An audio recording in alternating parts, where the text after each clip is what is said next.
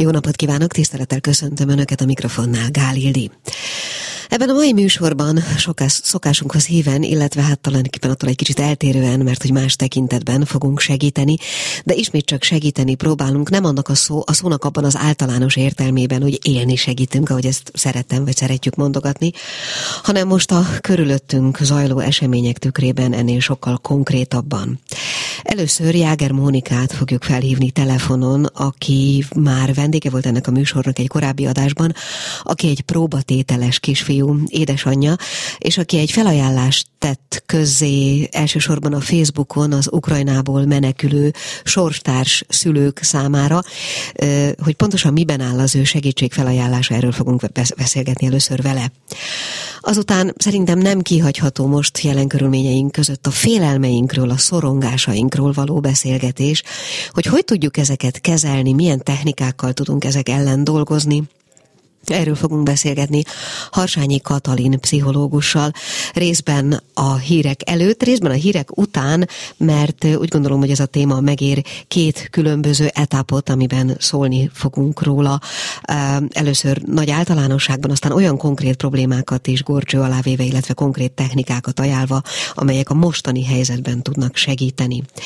Végül pedig pihenésképpen, ami a, nyilván a segítségnek szintén egy sajátos formája, itt lesz a stúdióban vendégként Botta Mónika, aki pedig egy nagyon hagyományos és gyönyörű technikával dolgozik, a Nemez technikájával, és vele pedig arról fogunk beszélgetni, hogy mi minden készíthető ebből az anyagból, és milyen módon, akár otthon is, akár most is, akár pihenéskép, akár a gyerekkel is, mert hogy ez egy olyan technika, amiből tulajdonképpen bármi, illetve egy olyan anyag, amiből tulajdonképpen bármi készíthető, a használati tárgyaktól, a ruhákon keresztül az ékszerekig, ez tehát a mai fülbevaló ajánlata, már is kezdjük. A Klubrádió női magazinja tényleg fülbevaló. És a vonalban köszöntöm Jáger Mónikát, akivel már egyszer beszélgettünk ebben a műsorban. Szia! Szia, szia, sok szeretettel üdvözlök mindenkit. Kérlek szépen, hogy emlékeztetőül a hallgatókat is emlékeztetve, meg, meg hát mindannyiunkat, hogy ugye abban a műsorban, amikor mi beszélgettünk, akkor arról beszélgettünk, hogy te egy próbatételes kisfiú édesanyja vagy. Most pedig egy olyan felhívást szeretnél közzétenni, ami ezzel tulajdonképpen kapcsolatban áll, sorstárs szülőknek szól, az ukrajnai háborúból menekülőknek elsősorban. Hogy van ez?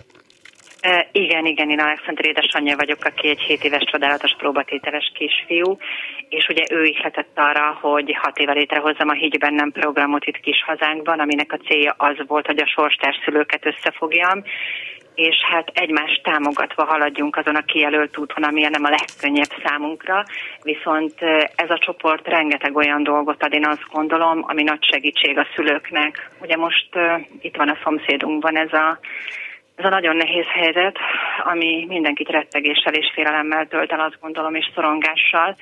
És azért ne felejtsük el, hogy minden országban, nem csak nálunk minden országban nagyon sok próbatételes gyermeket nevelő család van, és a felhívásom pont erről szól, hogy mi magyar édesanyák segítsük a kint élő és bajba jutott édesanyákat, úgyhogy próbáltam felvenni, és próbálom napi szinten felvenni a kint élő próbatételes gyerekeket nevelő szülőkkel a kapcsolatot. Most már jó pár be is csatlakozott a csoportba, tudtam velük beszélni, Úgyhogy mi azon dolgozunk az édesanyákkal összefogva. Egy felhívást tettem fel ugye a Higgy Benne program zárt csoportjába, és mindig vannak, hála Isten, olyan édesanyáim, akik segítőkezet nyújtanak, hogy amire szükségük van ezeknek az édesanyáknak a háború idején, akkor azokat mi ki tudjuk küldeni. Ugye ezek mennyire speciális igények, hiszen rengeteg támogató csoport létezik a Facebookon és sok más fórumon is, tehát nagyon sok mindenben segítünk már most is. Olvastam az oldaladon például egy olyan segítségnyújtást, és gondolom, hogy ebben áll többek között a specialitása, hogy valaki átérve menekülőként Ukrajnából gyógyszert keresett a, a gyerekének, akár csak a következő egy-két napra. Így van, így van, így van. Tehát azt tudni kell, hogy a mi gyerek, gyerekeink azok speciális igényű gyermekek. Tehát én is kaptam olyan segítséget, több helyről telefont, hogy küldenek pelenkát. Igen, de mondjuk egy 17 éves gyerkőcnek, akit ugye pelenkáznak, nem jó mondjuk egy, most mondok valamit, egy bármilyen márkás ötös pelenka 16 kilóig. Tehát, hogy mi figyelünk a speciális igényekre, és ezek az édesanyák vagy csoporton belül, vagy nekem privátba megosztják, hogy milyen gyógyszere lenne szükségük, milyen tápszere lenne szükségük, milyen vitaminokra, Hát ugye most ott egy olyan helyzet van, hogy, hogy, hogy mindenre szükség van. És ugye, mi ezeket, igen? Igen, bocsánat, csak arra gondoltam, hogy itt elsősorban azokra gondolsz, akik már átlépték a határt és menekülőként jutottak be Magyarországra, vagy azokra is, akik ott ragadtak, és valamilyen módon mégiscsak megpróbálsz nekik segíteni? Nem, természetesen azokra is, akik ott ragadtak, uh-huh. igen, ez természetes, igen, igen, igen. Tehát, hogy ö, voltak olyan anyukák, akik már bevettek egy ott lévő csoportban, ahol szintén próbatételes gyermeket nevelő szülők kis létszámmal vannak, tehát én már velük is felvettem a kapcsolatot, és, és beszéltünk arról, hogyha bármire szükségük van, akkor írják meg, és mi ezt összeszedjük és kiutatjuk. Hol csatlakozzanak azok, akik most ezután a beszélgetés után szeretnék ezt megtenni? Mivel az átcsoportban nem tudnak, ugye oda csak érintett szülőket tudunk bevenni, a Higyben nem program hivatalos oldalán tudnak üzenetet küldeni nekem, vagy akár magámba is a Jáger Monika oldalán, úgyhogy én itt várom azokat a, azokat a segítőket, akik mellénk állnának és támogatnának, illetve azokat is, akiknek mondjuk ezt hallják, ezt a rádióműsort, és segítségre van szükségük. Még talán az nem teljesen derült ki ebből a beszélgetésből, hogy mi számít próbatételes segítségnek, hogy ezt idézőjelben mondjam. Tehát mi az, amire, amivel egyáltalán jelentkezhetnek segítségkérésként?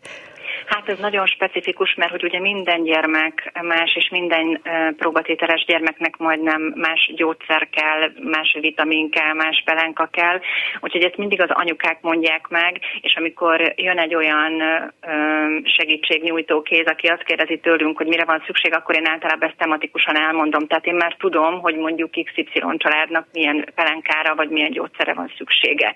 Tehát azt gondolom, hogy felesleges úgy gyűjteni, hogy nem tematikusan, hiszen hiszen nincs szükség egy 55. plüssálatra, vagy, vagy egy olyan, olyan dologra, amit nem tudnak használni. Tehát nekünk egy picit specifikusabb így a gyűjtésünk. Igen. Hát én remélem, hogy ezzel tudtunk valamelyest segíteni nekik is és nektek is, ha mással nem, akkor a híradással. Keresenek benneteket tehát azok, akiknek speciális segítségre van lehetőségük, illetve azok is, akik erre segítségre igényt tartanak itt és külföldön is. Nagyon szépen köszönöm, Mónik, hogy a rendelkezésünkre álltál, és hogyha tudunk még valamiben segíteni, akkor akkor kérlek keres bennünket. Nagyon szépen köszönöm a lehetőséget, és mindenkinek nagyon szépen köszönöm. Köszönöm, szia. Minden jót. Szia. Mi kell a nőnek?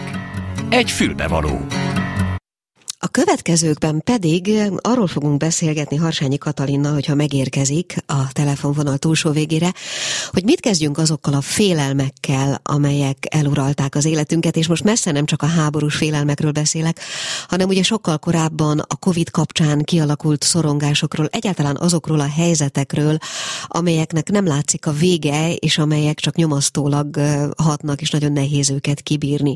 Úgyhogy Harsányi Katalint próbáljuk elérni telefon telefonon. Én remélem, hogy ez hamarosan sikerülni is fog, és már is kapcsoljuk őt. Addig lehet, hogy egy picit muzsikálunk.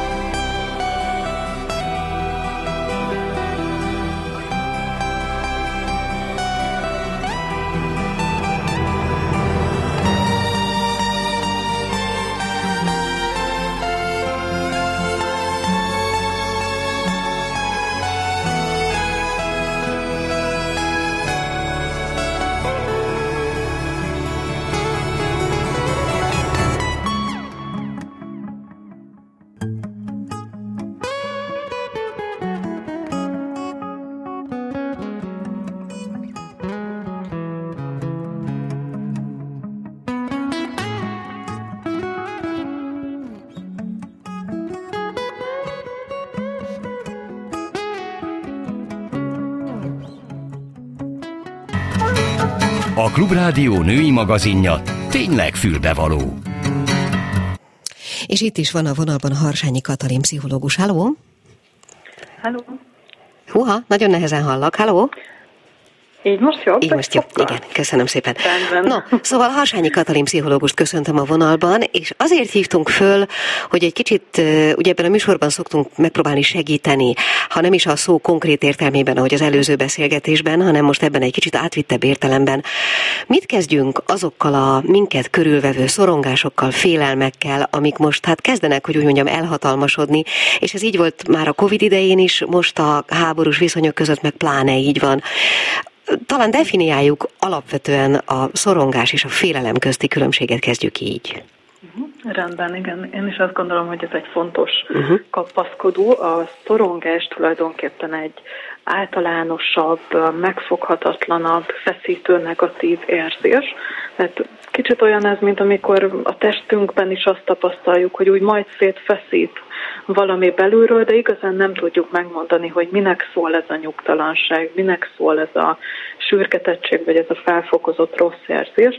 Hogyha ilyesmit tapasztal valaki, akkor ez nagyon gyakran jár pszichoszomatikus, tehát ilyen testi tünetekkel és alvás problémákkal, az étvágy, az étkezés megváltozásával, ami jelentheti azt, hogy többet eszik, vagy kevesebbet eszik, mint amit szokott úgy egyébként uh-huh. normál esetben. Hogyha valaki ezt tapasztalja, akkor nagyon fontos, és most furcsán fog hangzani, de nagyon fontos az, hogy a, a szorongást, ezt az általános valamit lebontsuk konkrét félelmekre. De bocsánat, csak a... egy pillanatra hadd szóljak mhm. közbe. Tehát, hogy megeshet, hogy én csak rosszul érzem magam, rosszul alszom, többet vagy kevesebbet eszem, és valójában nem is tudom, hogy mi a, mi a baj? Igen, abszolút. Aha. És vannak kifejezetten ilyen időszakok, amikor ez gyakrabban megjelenhet egy-egy ember életében, akár csak az ilyen kapunyítási helyzetre gondolhatunk, mm. vagy éppen a, a nagyobb életszakaszváltásokhoz kapcsolódó változások szoktak különféle szorongásos tüneteket magukkal hozni, és hát ebben a helyzetben is nagyon fontos megfogalmazni, hogy minek is szól ez az egész? Tehát mi az, ami engem belülről feszít? Ezt kell valahogyan kipogozni, hiszen sokkal könnyebben tudom kezelni ezt az érzést, hogyha azt mondom, hogy teszem azt pályakezdő fiatalként, félek attól, hogy nem találok megfelelő állást, magam számára, mint hogyha egész egyszerűen csak azt érzem, hogy valami nem oké, valami belülről uh-huh.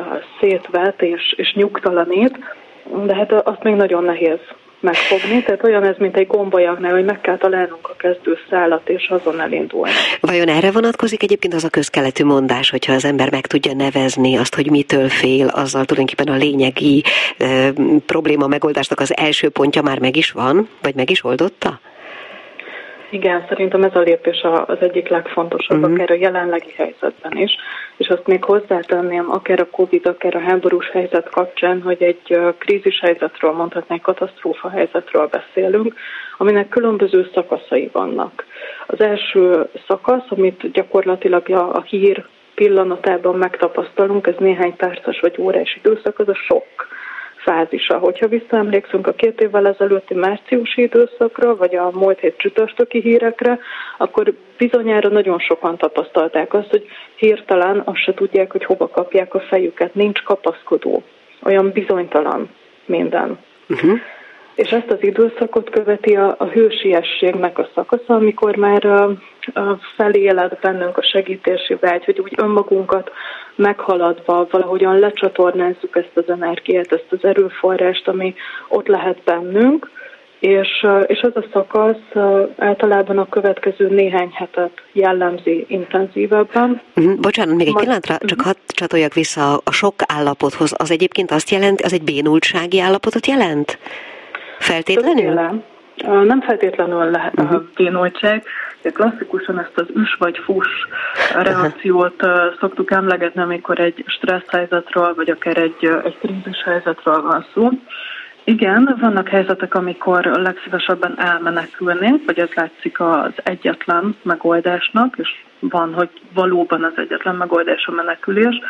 Van, amikor a harc, a visszavágás tűnik a megoldásnak, nem feltétlenül csak fizikai problémákra, hanem lélektani értelemben is.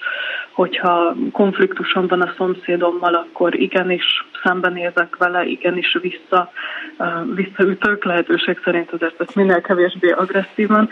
De hogy itt van ez a két gyakran emlegetett megküzdési stratégia, és amit említettél, a bénultság, az a harmadik, uh-huh. amikor olyan Hát úgy értékeljük a helyzetet, hogy ez túl nagy falat és túl picik a mi erőforrásaink, tehát igazából nincs mit tenni. Hiába ütnék vissza, nem fog segíteni.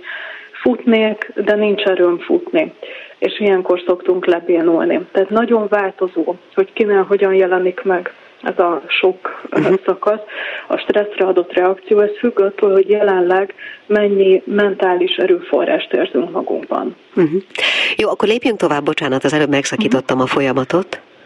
Semmi gond, igazából az első két szakaszt már így le is írtam, hogy a sok hatás után következik egy hősiesebb időszak, amikor megmozgatjuk az erőforrásainkat, Ugyanakkor, hogyha egy elhúzódó krízisről beszélünk, például a járvány, ami két éve tart, az hát, hát az életbe lépteti a harmadik szakaszt, ami végtelen hosszúságú is lehet, ez az alkalmazkodásnak az időszaka.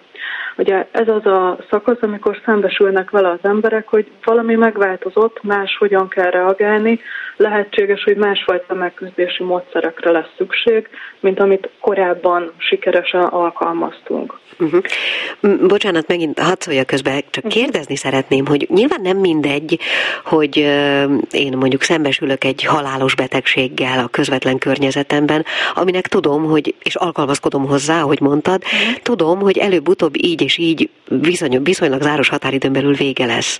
És lehet, hogy nem is ez a legjobb példa. És vannak olyan helyzetek, amiről fogalmam sincs, hogy mikor lesz vége, hogy lesz-e vége. Nyilván ez utóbbihoz talán nehezebb maga az alkalmazkodás is, nem? Abszolút igazad van abban, hogy fontos megtalálni azt, hogy mit tudunk irányítani, miben van kontrollunk.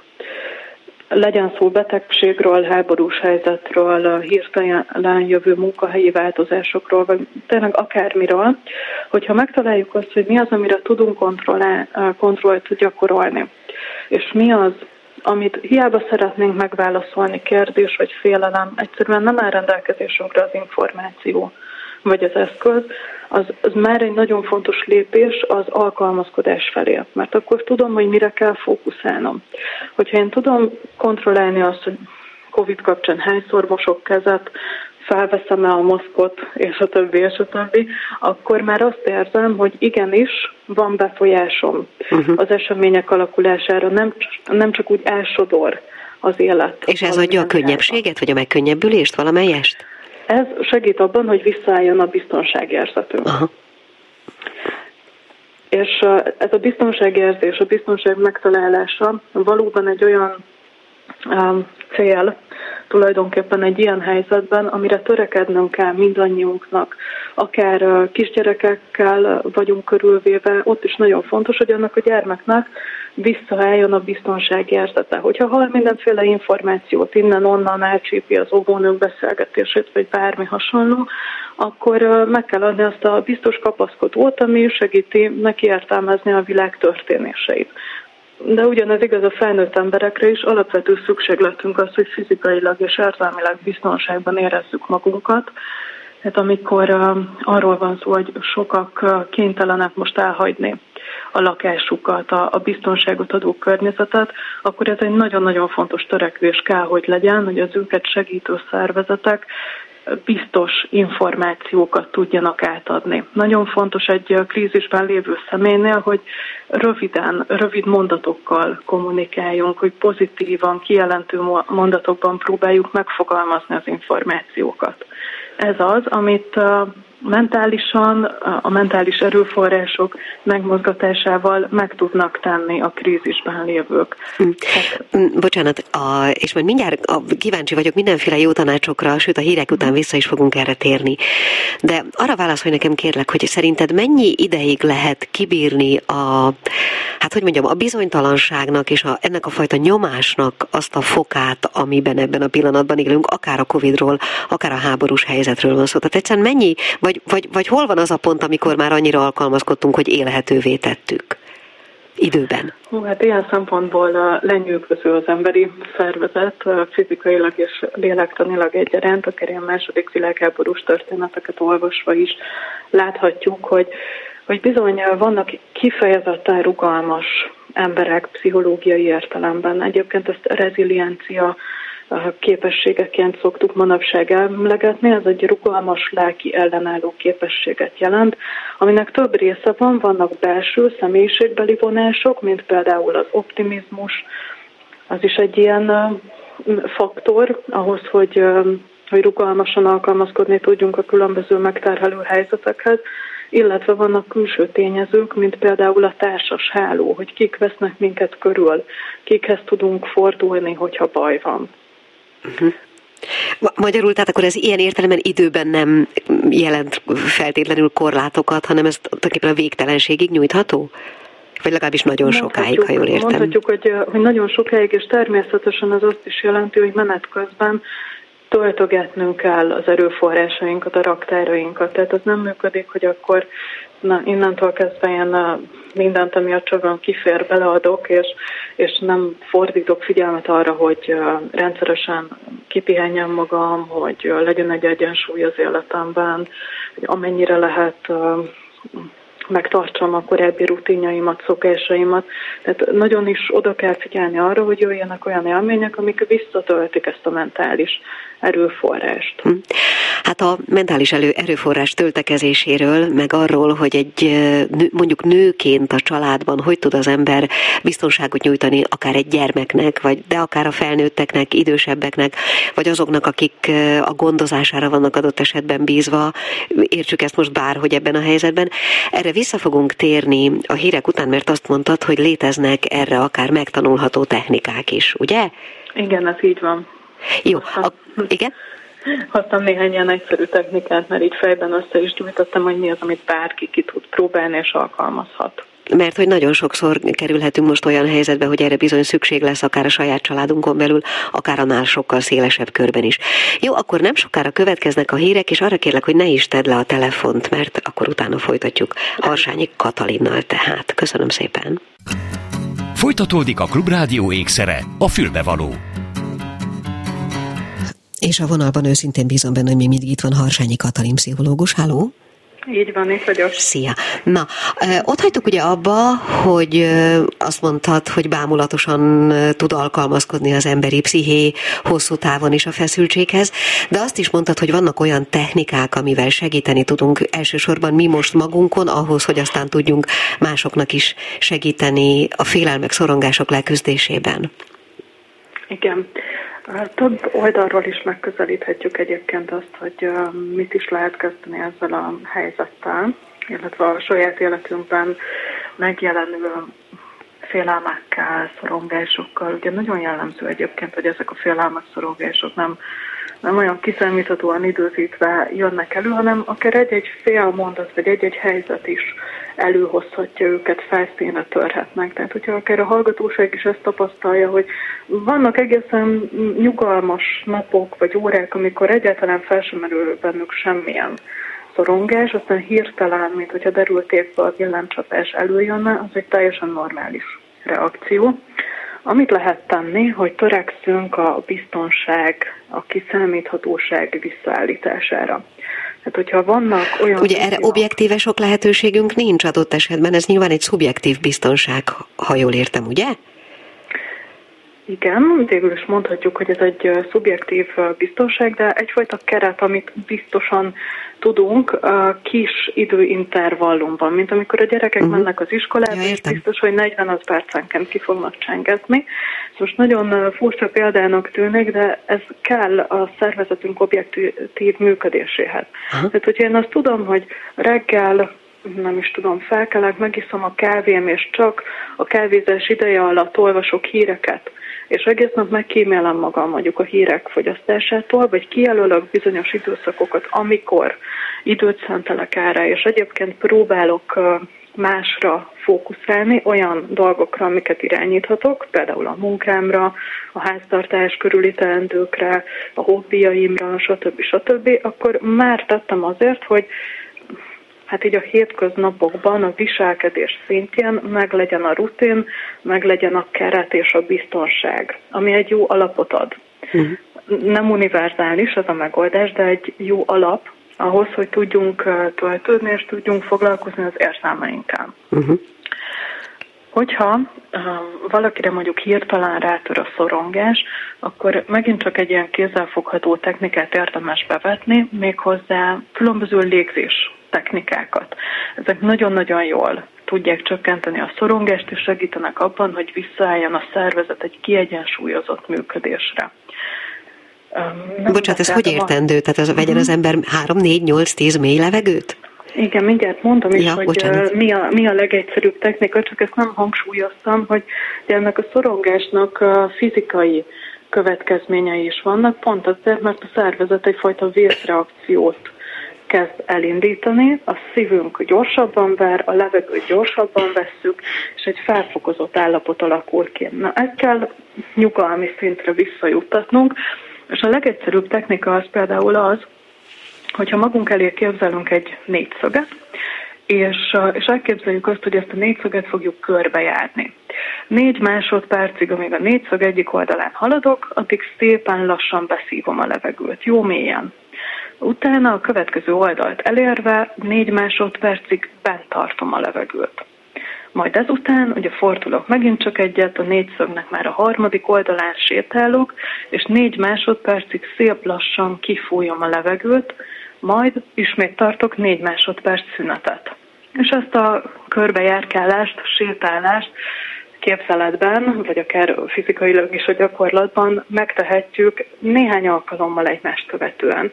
Tehát ez egy ilyen félperces technika körülbelül, de nagyon hatásos, és segíthet abban, hogy visszaálljon tényleg a szervezetünk a megfelelő működésre, azzal, hogy tulajdonképpen két ponton is megtörjük a kibelégzést, és bent tartjuk a levegőt illetve tartunk négy másodperc légszomjat. Gyakorlatilag ez segít abban, hogy, hogy a szervezetünk azt érzékelje, hogy bizony most spórolni kell, és inkább szép nyukisan, lassan vegyük a levegőt. Tehát automatikusan vissza fog állni a normál működésünk a felfokozott állapotból. Uh-huh.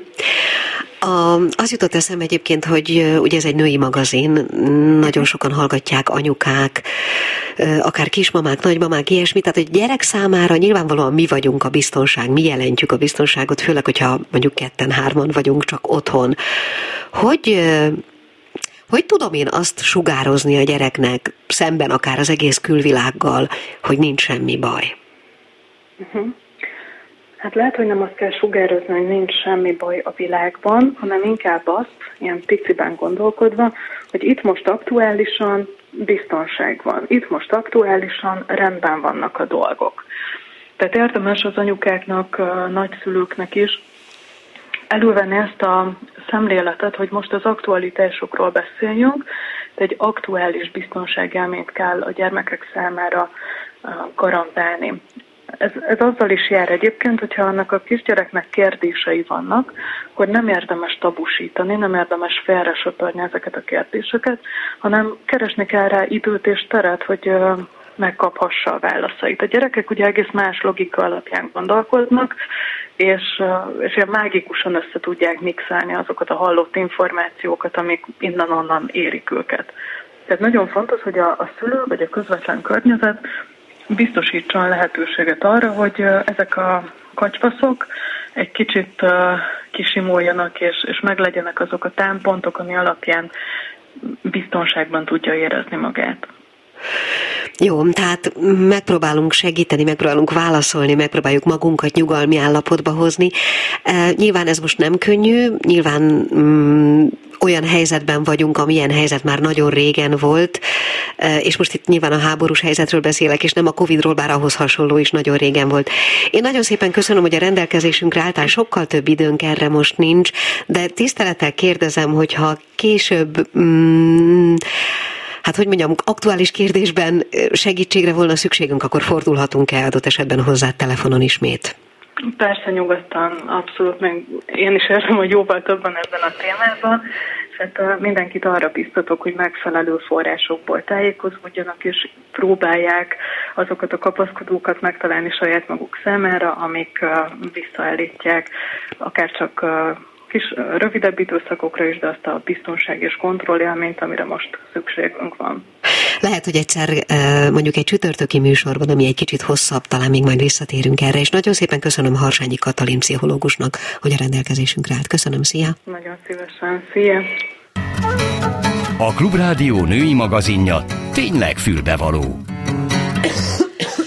És most következik az a része a mai műsornak, amire azt szoktuk mondani, hogy egy kicsit pihenünk, lazítunk az előzőek után, amennyire ebben a helyzetben erre lehetőség van. Mert egy vendégem Botta Mónika, akivel egy olyan különleges anyagról fogunk beszélgetni, ami Hát most azt mondom, hogy az ő anyanyelve, akkor talán nem mondok vele nagyon nagyot. Szia, te itt Sziasztok. is ülsz a stúdióban. A nemezről fogunk beszélgetni, és a nemezzel kapcsolatos munkáidról, illetve a nemezzel kapcsolatos munkákról és munka lehetőségekről. Én azt találtam mondani a műsor elején, hogy ez egy olyan anyag, egyrészt nagyon ősi anyag, ha jól tudom, igen. másrészt alkalmas arra, hogy készüljön belőle nagyjából bármi, nem? Van, a használati tárgytól, a ruhán keresztül, az ékszerig, tulajdonképpen nagyon sok minden létrehozható a nemezből. Egy picit megvilágítanád ennek az anyagnak, az ezzel való foglalkozásnak a történetét röviden? Igen, igen. Tehát tulajdonképpen amikor nem lemezről beszélünk, akkor egy textilről beszélünk, az egyik legősibb textilről. A kutatók a bőr és a szörme felhasználásával egy időbe tették. Törökországban volt az első lelet, időszámításunk előtt 6500-ban már találtak, de ha Szibériában találtak ha időszámításunk előtt 600 körül is nemez darabokat. Tehát... Azt tudható, hogy az, az mit szolgált akkor?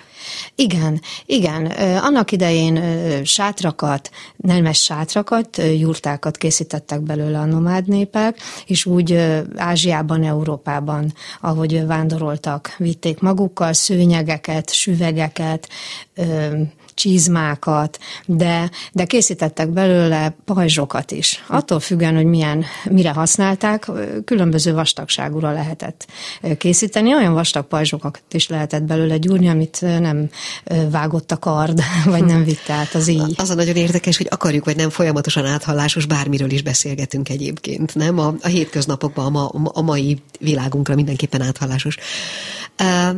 Ugye azt mondtuk, hogy, ja igen, bocsánat, még egy kicsit a történetéről annyit segíts nekem, hogy, hogy hogy hozták létre magát a, az anyagot, ami aztán alkalmassá lett ezekre a felhasználási igen, módokra. Igen, hát tulajdonképpen ugye megszoktuk, hogy amikor textilről beszélünk, akkor szövött, kötött vagy horgolt anyagokról beszélünk, na most a nem ez az egyik sem. Lenyírják a birkának a gyapját, ma már azért gyapjúfeldolgozó helyeken kitisztítják, megmossák, és kifésülik, tehát megkártolják, és utána az így finomra kártolt, ma már igencsak finomra kártolt gyapjút megfestik, festőnövényekkel vagy anilinfesték, festékekkel, és ebből rakjuk mi nemes készítők ki a nemezt. Egy apró tépéseket alkalmazunk, nagyon egyenletesre tesszük ki, és utána forró vízzel, ez a technika már több ezer éves, tehát ugyanúgy csináljuk, mint több ezer évvel ezelőtt. Forró vízzel megöntjük, megszórjuk, egy kicsit megszappanozunk, hogy ne tapadjon a kezünkhöz maga az anyag, és aztán felhengergetjük, mint ahogy a régi nomád népek is felhengergették. Ők ugyan ló után kötötték, mi azért már nem, hanem felhengergetjük, összekötözzük, hogy megmaradjon ez a hengerforma, és órákig gyúrjuk. Uh-huh. Úgyhogy tulajdonképpen így készül a nemez kézzel, ez a nagyszerűsége. Különböző formákat készíthetünk belőle egyébként. Igen, igen bocsánat, csak azt akartam kérdezni, akar. igen, hogy, hogy ugye ennek a technikának köszönhető aztán az a tulajdonsága, hogy vízlepergető, hogy hőtartó, hogy tehát egy csomó minden... Mm, Nem a technikának, hanem magának, magának az, az anyagnak. anyagnak. Igen, Aha. hiszen ez egy természetes anyag, ez a gyapjúnak a tulajdonsága, amiket elmondtál. Aha, uh-huh. Tulajdonképpen bent tartja a hőt. Azt mondják a nemezről, hogy télen fűt, nyáron hűt. Bent tartja az ember saját testhőmérsékletét, és ez elegendő kell, hogy legyen. A vízlepergető égető hatása pedig a vastagságánál, illetve valamennyire a fagyú ö, ö, tartalmánál? Ta, igen, igen, a fagyú tartalmánál fogva ö, jelenik meg, hogy valamennyire vízbe pergető. Hát nyilván át lehet áztatni, de hát azért ez Jó, hát ahhoz, van. Az, igen. sok kell. Igen. Hát bizonyára mindenki látott már nemezből készült tárgyakat, ruhákat, ékszereket, egyebeket, de Megcsinálnak is, már az óvodákban is igen, ilyen igen, igen, nekem is van ilyen élményem a szappanos igen. erre emlékszem, erre igen. a gyúrásos szappanos megoldása. Most elfelejtettem, hogy mit akartam kérdezni. Ja, igen, hogy hogy érhető el, mert ugye ezek, azt mondtad, hogy ilyen kis tépkedésekkel jön létre maga az anyag. Hogy érhető el ebből egy akkora méret, hogy az mondjuk egy sátornak megfeleljen? Hát annyit kell tudni a nemezről, illetve abban, abban mindenkinek van már tapasztalata, hogyha egy gyapjupulcsit betesz a mosógépbe, akkor az jól összemegy. Igen. Na, ez, ezt kell, ezt, amikor elkezdünk nekiállni egy akár a ruhának, vagy egy szőnyegnek, tudni kell, hogy körülbelül a harmadára megy össze, hiszen ezek a gyapjuszálak, amikor tépkedjük, azért légrés van nyilvánvalóan közöttük, és a gyúrás hatására ezek abszolút összekapaszkodnak. Nem csak össz, ö, saját maguk kapaszkodnak össze, de mellesleg zárjában megjegyzem, hogy bármilyen más szövött textilt is képesek magukba fogni, foglalni, Aha. amitől gyönyörű felületek hozhatók létre. De minden esetre kb. harmadával összemegy, és akkor így kell nekiállnunk, tehát egy harmaddal nagyobb ö, ö, darabban kell kezdenünk. Tehát egy 38-as méretű ruhát mondjuk legalább egy 44-esben kell kezdeni, hanem nagyobba. És, a, és ez a folyamat egyszer csak megáll? Tehát amikor az ember már fölveszi Igen. ezt a ruhát, akkor annak Igen. kisebb már nem lesz? Igen, egy nem ezelő, nem nem ezelőtt tudja, meg lehet azt érezni, hogy ez, ez kész van. Ez teljesen össze, összement, vagy összetapadt. Hogy ez már az a méret, ami a, meg fog igen, maradni. Igen. Mhm. Lehet, hogy nagy butaság, vagy nagy lózunk, amit kérdezek, de valahogy nekem mindig az volt a benyomásom ezzel az anyaggal, mert úgy, úgy mondom, mintha mindig foglalkoztam volna vele, de találkoztam vele játszóházban, ilyesmi. Igen, igen hogy, hogy azért ez az anyag magában hordozza a, az eredetét, nem tudom igen, jobban mondani, igen. A, azt a melegséget, azt az ősiséget, azt az, a, az ősiséget is, az állati eredetét is, az emberi eredetét is, szóval hogy van benne valami, amitől olyan jó, jó megfogni, jó hozzáérni, jó vele dolgozni, hordoz valami pluszt mondjuk egyszerűen egy természetes. Igen, egyszerűen mm. természetes. És én az, azt gondolom, hogy, hogy hogyha megnézzük, hogy mit eszünk ugye a hétköznapjainkban, hogy mit kenünk magunkra, akkor azt is meg kellene néznünk most már lassan, hogy mit veszünk föl, a, a legnagyobb érzékszervünket, mivel érintkeztetjük, a bőrünket, és abszolút helye van a divatban és a hétköznapi ruházatban is, hiszen ez egy gyapjú. És kombináljuk sejemmel, száz százalék sejemmel, hernyósejemmel, szemmel például, és az is egy természetes anyag. Ez annyira könnyed és jó, jó esésű és elegáns is tud lenni, mint amennyire hétköznapi. De hogyha a lakáskultúráról beszélünk, akkor is azért egy, egy jó gyapjú szőnyegen, vagy egy gyapjú párnán feküdni, vagy gyapjú szőnyen lépkedni szerintem pontosan ugyanolyan jó, mint, mint egy kötött, vagy egy perzsa szőnyegen, de ez mégis a miénk. Meg hát nyilván azért az ember másképp viszonyul ahhoz, amiben a saját keze munkája adott esetben benne van. Így van, így van. Arról beszéljünk még egy kicsit, kérlek, hogy hoztál egy katalógust egyébként, amiben gyönyörű dolgok vannak, és én úgy is találtalak meg, hogy először nem is téged, hanem a, a munkáidat. Hogy lehet ebbe a, ennek a készítésébe beleszeretni, meg mikor?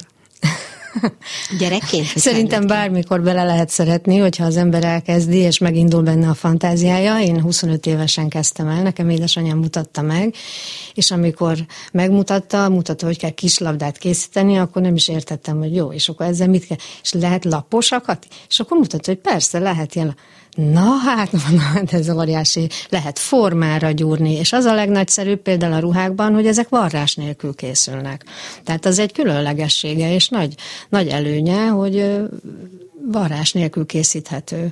Varrás nélkül készül mondjuk egy kabát? Így van, így Azt van. A sem a vállán, sem az ujján, sem az oldalán sehol nincsen varrás. Hanem Mert ez a... egy formára készítem. Hiszen Aha. akkor azt a, a kiterített, a kabátnak a kiterített formáját kell elképzelni, mondjuk ma már egy műanyag formára, kirakom, megcsinálom a kiterített szabás mintáját, vagy a sík formáját gyakorlatilag, és akkor azt rakom körbe gyapjúval, ezt nem ezelem körbe, és így visszahajtom a gyapjú jut, a, ott, ahol a varrónő varná. Aha, és akkor utána ez, ha meg, megszárad, jól értem, vagy mit csinál? Persze. Ha megszárad mondjuk, Igen, akkor kész. az már viselhető. Így van, így Aha, van. És addigra összement arra a méretre, amire igen, szántuk. Igen, um, Meg tudunk-e osztani a hallgatókkal egy olyan technikát, amit uh, adott esetben ők otthon uh, ki tudják, vagy a, amivel ki tudják próbálni ezt az anyagot, és bocsáss meg, csak nekem van egy olyan emlékem, és remélem, hogy nem ezről beszélek, őszintén remélem, hmm. hogy úgy készítettünk fülbevalót, hogy különböző színű nemez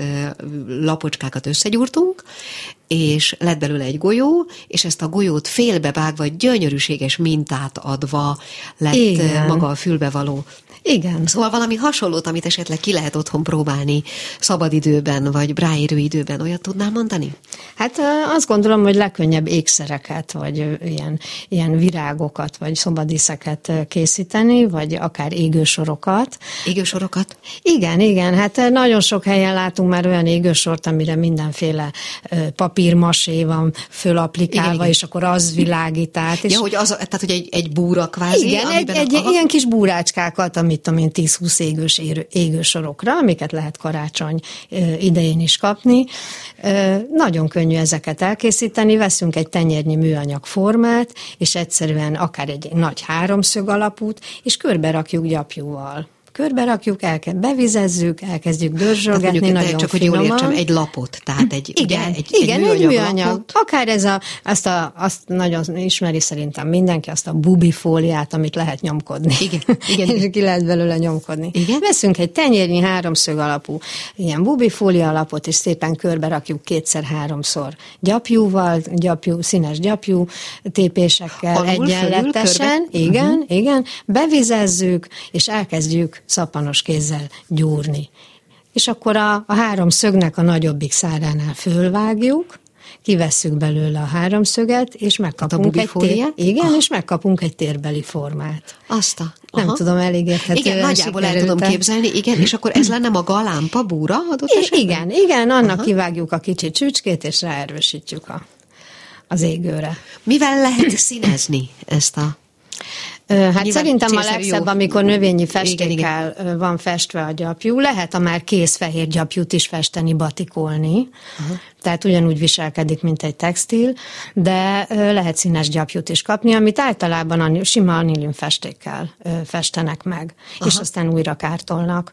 És ezt, a, de bocsánat, tehát, hogy ugye megvan az alap színünk, mondjuk maradjunk ennél a lámpabura helyzetnél, Igen. hogyha én szeretnék rá egy, nem tudom, egy virágot varázsolni utólag, amikor már ezt elkészítettem, az még mehet? Hát ezt ollóval virágformára is vághatjuk, uh-huh. miután, tehát nem kellenek háromszögűnek lenni. Ez nem, csak most egy én alap, nem erre gondoltam, hanem, hanem hogyha van egy alapom, akkor arra hogy tud rákerülni egy minta adott esetben, ezt próbálom. Ja, hogy van egy sík nemez igen, alap, igen. és azt hogyan lehet mintázni. Aha. Hát a legegyszerűbben száraz nemezeléssel, ez a másik fajtája, mert eddig vízes nemezelésről beszéltünk. Van a száraz nemezelés, amikor ö, ö, külön erre nemezelő tűt lehet kapni. Ennek van háromféle vastagságban, ilyen háromszög alapú tűt képzeljünk el, és akkor úgy működünk, mint hogyha mi lennénk a varrógép, fogjuk Aha. a gyapjuszálakat, és a tűt nagyon, hát amilyen gyorsan tudjuk, vagy amilyen sűrűn tudjuk, elkezdjük szurkálni, rátesszük a színes gyapjút erre a nemez alapra. meg nincs benne semmi, semmi, semmi. Van ez a nemez alap, amit elképzeltél, hogy erre szeretnél tenni egy, egy virágot, mit tudom én, kék, akkor veszünk egy zöld gyapjú darabot, rátesszük, és elkezdjük beleszurkodni. És, és ez, ez a száraz nemezelés, ez a tűnemezelés. Aha, és akkor így kerül tulajdonképpen kapcsolatba az eredeti, tehát nem varjuk össze, nincs hozzá így van, így van. meg semmi, hanem az, hogy a tűszúrásokkal Igen. vele dolgozzuk tulajdonképpen így az eredeti van. Így van, így van, gyönyörű képeket Aha. lehet így készíteni különben, de, de formákat is lehet, térbeli formákat. Vannak nagyszerű nemezesek, akik mindenféle állatformákat csinálnak belőle, teljesen élethűeket, úgyhogy Tűha. ez nagyon sokoldalú. Jó, hát most azt, azt gondolom, hogy nem lettünk kiképezve nemez készítő készítővé, legkevésbé nem ez készítő művészé, de azért talán mondtunk olyan dolgokat, ami használható, hasznosítható otthon. Még azt kérlek szépen meséld el, hogy neked mi a legbonyolultabb, vagy mi az, amit, amit, amit legtovább csináltál, vagy amire a legbüszkébb vagy, vagy a legszebb? Én nagyon szeretek alkalmi ruhákat készíteni belőle, meg kabátokat, amiket a végtelenségig lehet díszíteni különböző ö, szálakkal, fonalakkal, sejmekkel, és ö, ö, a különböző birka gyapjúkkal, mert ugye a gyapjúban is rengetegféle fajta van, úgyhogy én leginkább kabátokat, ruhákat szeretek belőle készíteni. Egy, egy ilyenből kész, tehát egy nemezből készült kabát, az milyen időszakra való téli kabátnak akár? Attól függ, hogy milyen vékonyságúra készítem. Aha. Hogyha nagyon vékony sejemmel, seje, nagyon vékonyan csinálom, és sejemmel kombinálom őszi-téli kabátot, vagy őszi-tavaszi kabátot is készítek belőle, de téli kabátot is, abszolút. Uh-huh. De nyára is vannak ruháim. Nem ezből komolyan? Igen, igen, igen. Akkor, akkor lehelet vékonyan mintázom, és lehelet vékonyan rakom sejemre, és egy nagyon könnyű, jó esésű, kellemes viselet. Hát kedvem lett kipróbálni, és még, még annyit kérlek, hogy mondjuk egy, egy kabátnak az elkészítés, az mennyi idő mondjuk a, a, a, az anyag beszerzésétől a felvehetőségig? Aha, hát ez körülbelül azért egy hét munka van benne. Aha. Úgyhogy ez abszolút kézműves munka. Hát nyilván Úgy, nagyon értékesek, igen. persze, nem is vitatom. Na jó, hát én nagyon szépen köszönöm, nagyjából beavatódtunk, és remélem, hogy egy kicsit ki is pihentük magunkat az előző témák súlya alól. Bota Mónika készítő művésszel, vagy nemez kabát készítő köszönöm művésszel. Én nagyon szépen köszönöm, hogy itt voltál. Nekem most már más dolgom nincs, mint hogy összefoglalva egy kicsit, illetve a csütörtöki műsort ajánlva elbúcsúzzak. A mai műsorban először Jáger Mónika volt a vendégünk, aki egy próbatételes kisfiú édesanyja, és aki az Ukrajnából menekülő, illetve az Ukrajnában ott ragadt hasonló sorsú, sorstárs szülőknek szeretne segíteni, és ebből a célból létrehozott egy Facebook csoportot, amihez lehet csatlakozni a speciális igényekkel, illetve azoknak a kielégítésére. Azután Harsányi Katalin pszichológussal beszélgettünk a félelmeink, szorongásaink leküzdéséről, annak a lehetőségeiről, illetve annak a módszereiről. Hát szerintem nagyon sok izgalmas dolgot mondott, és tudtunk meg akár a technikákról is, noha nem veséztük ki teljesen ezt a témát, és egy alkalmas pillanatban erre majd érdemes is talán visszatérni, bár reméljük minél kevésbé lesz rá szükség. És végezetül itt volt Bata Mónika, akivel nagy, Botta Mónika, bocsánat, akivel hát nagyon szép dolgokról beszélgettünk, még akkor is, hogyha ez egy rádió, és nem feltétlenül lát látták, de talán el tudták képzelni mindazokat a technikákat, amiket a nem ezzel kapcsolatban mesélt, és amiket e, talán érdemes kipróbálni otthon is. Ez volt a mai fülbevaló, és engedjék meg, hogy fölhívjam a figyelmüket egy csütörtöki műsorra. Csütörtökön egy és két óra között a zsebenciklopédiával jelentkezünk már harmadik alkalommal, amelynek ezúttal a hívó szava az autizmus lesz, és amelyben vendégünk lesz, ugye itt emberi történeteket mesélünk, emberi érint érintettséggel kapcsolatos történeteket. Az autizmusról beszélni fog majd a Patronus ház vezetője, ahol ugye támogatott lakhatást biztosítanak autizmussal élő felnőttek számára. Vendégünk lesz egy szülő, egy édesapa, akinek már 40 fölötti gyermeke van, és aki végig kísérte őt ezen az úton, és természetesen lesz szakértő pszichológusunk is. Ez tehát a csütörtöki zsebenciklopédia műsora. Mára pedig, ha engedi, megengedik, akkor megköszönöm a figyelmüket, megköszönöm, hogy hallgattak bennünket, hallgassanak bennünket jövő héten is. Ez a fülbevaló volt, Gál Édit hallották viszont hallásra.